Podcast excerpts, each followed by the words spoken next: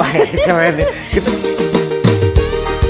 Halo Sobat Tani sekalian, jumpa lagi dengan saya Onike Lelogo dalam podcast Onike Lelogo Berbagi.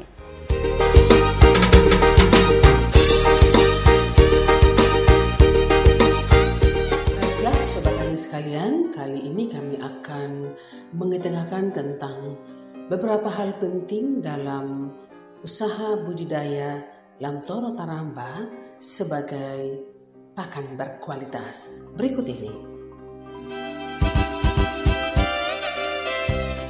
Seperti pada pemberitaan sebelumnya bahwa salah satu tanaman pakan legum introduksi yang sudah beradaptasi dengan baik bahkan telah menjadi salah satu pakan berkualitas adalah tanaman legum pohon Lamtoro taramba.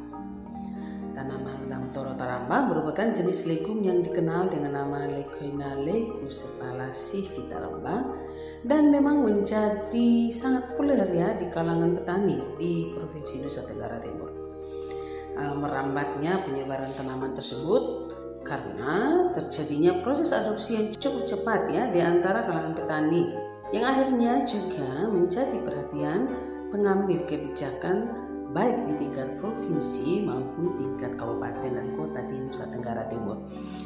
Namun hingga dibuatnya episode ini ya karena proses diseminasi inovasi tersebut telah berjalan dengan baik dan cepat, maka bukan hanya masyarakat tani di NTT saja yang sudah melakukan kegiatan pengembangannya, tapi sudah merambat ke berbagai provinsi di Indonesia, bahkan sampai ke Timor Leste.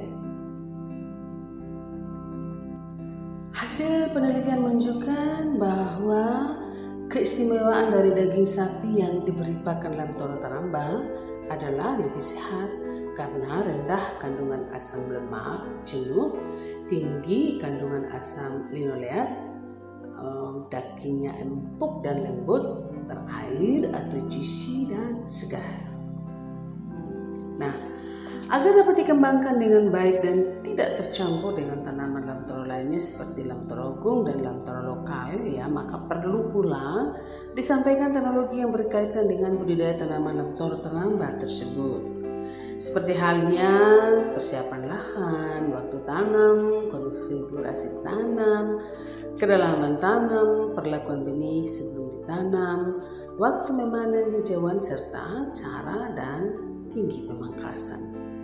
Hal ini karena seperti produksi pada semua tanaman budidaya, performa legum uh, lamtoro taramba sangat dipengaruhi oleh pengelolaannya.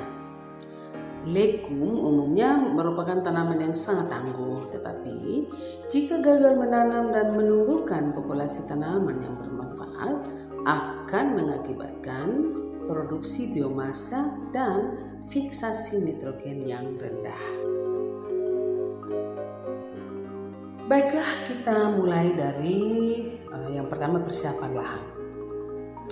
Metode yang tepat untuk menyiapkan lahan tergantung apakah tanaman teramba ditanam sebagai sisipan dengan pangan, dengan tanaman pakan rumput ataupun secara monokultur atau sebagai tanaman pagar. Nah, untuk penanaman sebaiknya lahan yang akan ditanami oleh tanaman lamtoro teramba memang dibersihkan ya dari jenis lamtoro yang sudah ada sebelumnya. Seperti yang sudah dijelaskan uh, sebelumnya itu bahwa memang harus uh, benar-benar bersih dari uh, tanaman lamtoro yang sudah ada sebelumnya. Hal ini agar jika ingin memanen biji sebagai benih, maka benih itu tidak tercampur dengan benih lamtoro lainnya atau dengan kata lain untuk menjamin kemurnian benih lamtoro taramba yang dihasilkan. Nah, yang kedua waktu tanam. Kapan waktu tanam yang terbaik? Nah, waktu tanam yang terbaik bagi tanaman uh, lamtoro taramba adalah pada musim hujan ya atau pada awal musim hujan ya. Itu secara tanam uh, pindah. Karena sebelumnya kita sudah mempersiapkan anakan sejak mungkin ya sekitar bulan Oktober gitu ya November uh, mungkin terbaik Oktober sehingga waktu pada bulan Desember ya ketika sudah hujan anakan sudah berumur dua bulan. Tapi ada juga yang e, melakukan e, persemaian itu pada umur pada bulan September. Jadi waktu ditanam itu pada umur, sudah berumur tiga bulan. Misalnya pada bulan Desember sudah mulai hujan ya yang berikut yaitu yang ketiga konfigurasi tanamnya seperti telah disebutkan sebelumnya bahwa ada beberapa sistem tanam yang dapat diterapkan dalam budidaya tanaman dalam toro taramba, yaitu antara lain yang pertama itu sistem monokultur. Dalam sistem monokultur maka lahan disiapkan memang semata-mata untuk penanaman dalam toro taramba. Jadi untuk satu hektar misalnya ya, maka dibutuhkan jumlah anakan itu 5000 pohon dengan jarak tanam antar lorong adalah 2 meter dan jarak antar anakan adalah 1 meter. Yang berikut sistem sisipan. Untuk sistem sisipan, maka tanaman lamtoro dapat ditanam dengan tanaman pakan jenis aneka rumput atau juga dengan tanaman pangan seperti jagung. Untuk sistem sisipan dengan aneka rumput, maka dapat dibuat dengan jarak antar baris lamtoro adalah 6 meter dan jarak antar tanaman lamtoro itu sendiri adalah 2 meter. Nah, bagaimana dengan rumputnya? Nah, untuk rumput itu bisa kita tanami uh, mungkin uh, dua baris ya, dua baris dengan jaraknya itu jarak antar uh, rumputnya. Jadi untuk rumput ini bisa rumput gajah, misalnya rumput gajah kerdil atau odot. Uh, kemudian rumput-rumput lainnya itu jarak antar rumput itu bukan jarak antar baris rumput itu adalah 50 cm dan jarak antara rumput antar rumput jarak antar rumput itu adalah 50 cm sehingga kalau kita melihat bahwa uh, 50 kali 50 cm. Nah, bagaimana dengan sisipan dengan tanaman pangan misalnya untuk jagung ya.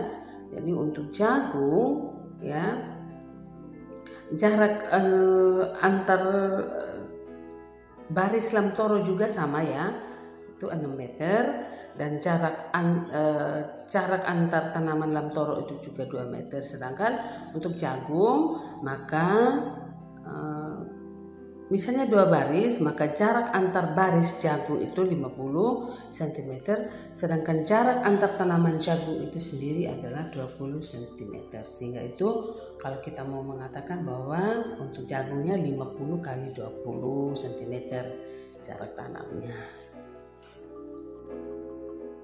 untuk uh, yang keempat yaitu kedalaman tanam.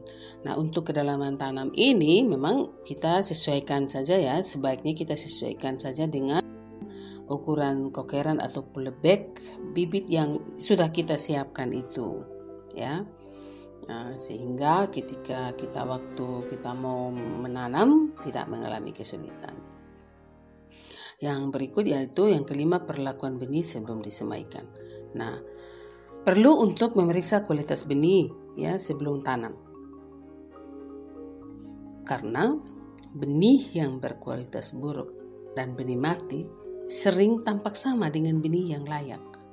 Jadi uh, sulit untuk dibedakan. Namun hal yang penting yaitu uh, kita pastikan bahwa benih yang akan kita gunakan adalah benih yang berkualitas yang baik. Hal ini penting terutama jika benih sudah disimpan beberapa lama pada kondisi yang selalu berubah, nantinya akan sangat berpengaruh terhadap daya tumbuh. Nah, untuk memastikan pula kita bisa uh, gunakan uh, cara dengan merendam benih dalam air dan bila ada benih yang terapung, hal itu menunjukkan bahwa memang benih itu rusak dan yang pastinya kita tidak gunakannya. Nah, Benih lamtoro yang akan disemaikan sebaiknya direndam selama semalam ya atau hingga biji atau benih terlihat membengkak dan menandakan akan timbul kecambang dari benih tersebut. Nah, perendaman dilakukan dengan maksud agar ketika disemaikan dalam kokeran, maka kita tidak uh, menunggu waktu yang lama untuk berkecambah serta memastikan bahwa benih tersebut baik dan dapat berkecambah dengan baik. Nah, bila dalam toro yang sudah tumbuh, sebaiknya dilakukan penyiraman ya sesuai kebutuhan agar tanaman dapat bertumbuh terus dengan baik dan uh, perlu juga diperhatikan bahwa kita harus menghindari peletakan kokeran itu di bawah naungan terlebih di naungan yang sangat berat ya si agak uh, karena memang uh, bibit itu memang sangat membutuhkan pencahayaan sinar matahari yang cukup setiap hari. Yang keenam waktu panen hijauannya. Hijauan pakalan toro taramba sudah dapat dipanen ketika berumur 7 bulan hingga satu tahun. Ya, setelah tanam atau ya itu tergantung kondisi tanah ya di mana lam toro itu bertumbuh tergantung ada yang bisa dipanen umur 7 bulan ada yang satu tahun seperti itu sehingga dan bahan yang dipanen itu sudah bisa kita gunakan sebagai pakan bagi ternak. Yang berikut yang terakhir tentunya itu adalah cara dan tinggi pemangkasannya. Nah pada umur 1 sampai 2 tahun biasanya tanaman lamtoro taramba telah mencapai tinggi 2 meter ya. Nah Agar dapat menghasilkan biomasa yang lebih banyak, maka sebaiknya dilakukan pemangkasan. Nah, tinggi pemangkasan eh, antara 0,5 sampai 1 meter. Pemangkasan dapat dilakukan karena memang ya salah satu kelebihan dari tanaman legum teramba adalah memang tahan pemangkasan.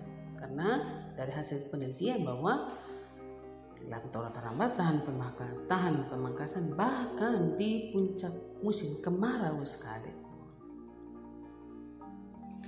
Namun bila ingin mendapatkan biji sebagai benih maka sebaiknya setelah pemangkasan tanaman dibiarkan untuk menghasilkan biji karena biji lamtoro dapat dijual dengan harga 50.000 per kilogramnya. Uh, baik sobat tani sekalian, uh, seperti uh, topik kali ini yaitu tentang budidaya tanaman pakan lamtoro taramba dan sudah dijelaskan bahwa dan kalau belum nanti akan terus dijelaskan bahwa ada beberapa cara ya Ibu Debi untuk uh, budidaya ini. Nah kami di sini berada di lahan BPTP NTT yang ada di ini lahan belakang ya bagian belakang sekali ini dan ini sudah diusahakan ditanami oleh uh, beberapa jenis pakan ya baik itu legum maupun rumput. Nah bersama saya juga sudah ada Ibu Devi sebagai yang kemarin-kemarin ya ini menjadi uh, pelaksana kegiatan ini ya sehingga semua ini bisa ada ya Ibu Devi cerita sedikit tentang kegiatan ini Ibu Devi. Kenapa harus begini modelnya? Baik, terima kasih Ibu Nike.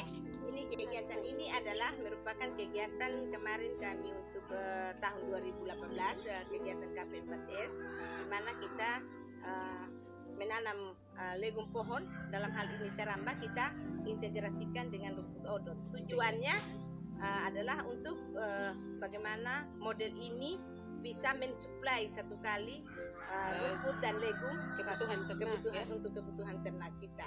Jadi ada rumput ada rumput ada, ada legum ya kita tahu bahwa legum ini adalah sumber protein dan rumput adalah mengandung uh, sumber karbohidrat serat ya. Jadi combine dua-duanya itu bisa kita dapat satu kali. Begitu dipotong langsung sekalian dapat. Ya. Eh, Bapak Ibu Sobat, Sobat Tani, kalau mau mengusahakan ini sebaiknya seperti ini. Jadi sudah ada kombinasi antara rumput dengan lego. Sehingga ketika kita panen seperti kata Ibu Dewi tadi, kita panen langsung ada sumber proteinnya, ada sumber ya, serat, seratnya. Baiklah Sobat Tani demikian yang dapat uh, kami sampaikan uh, melalui kesempatan ini.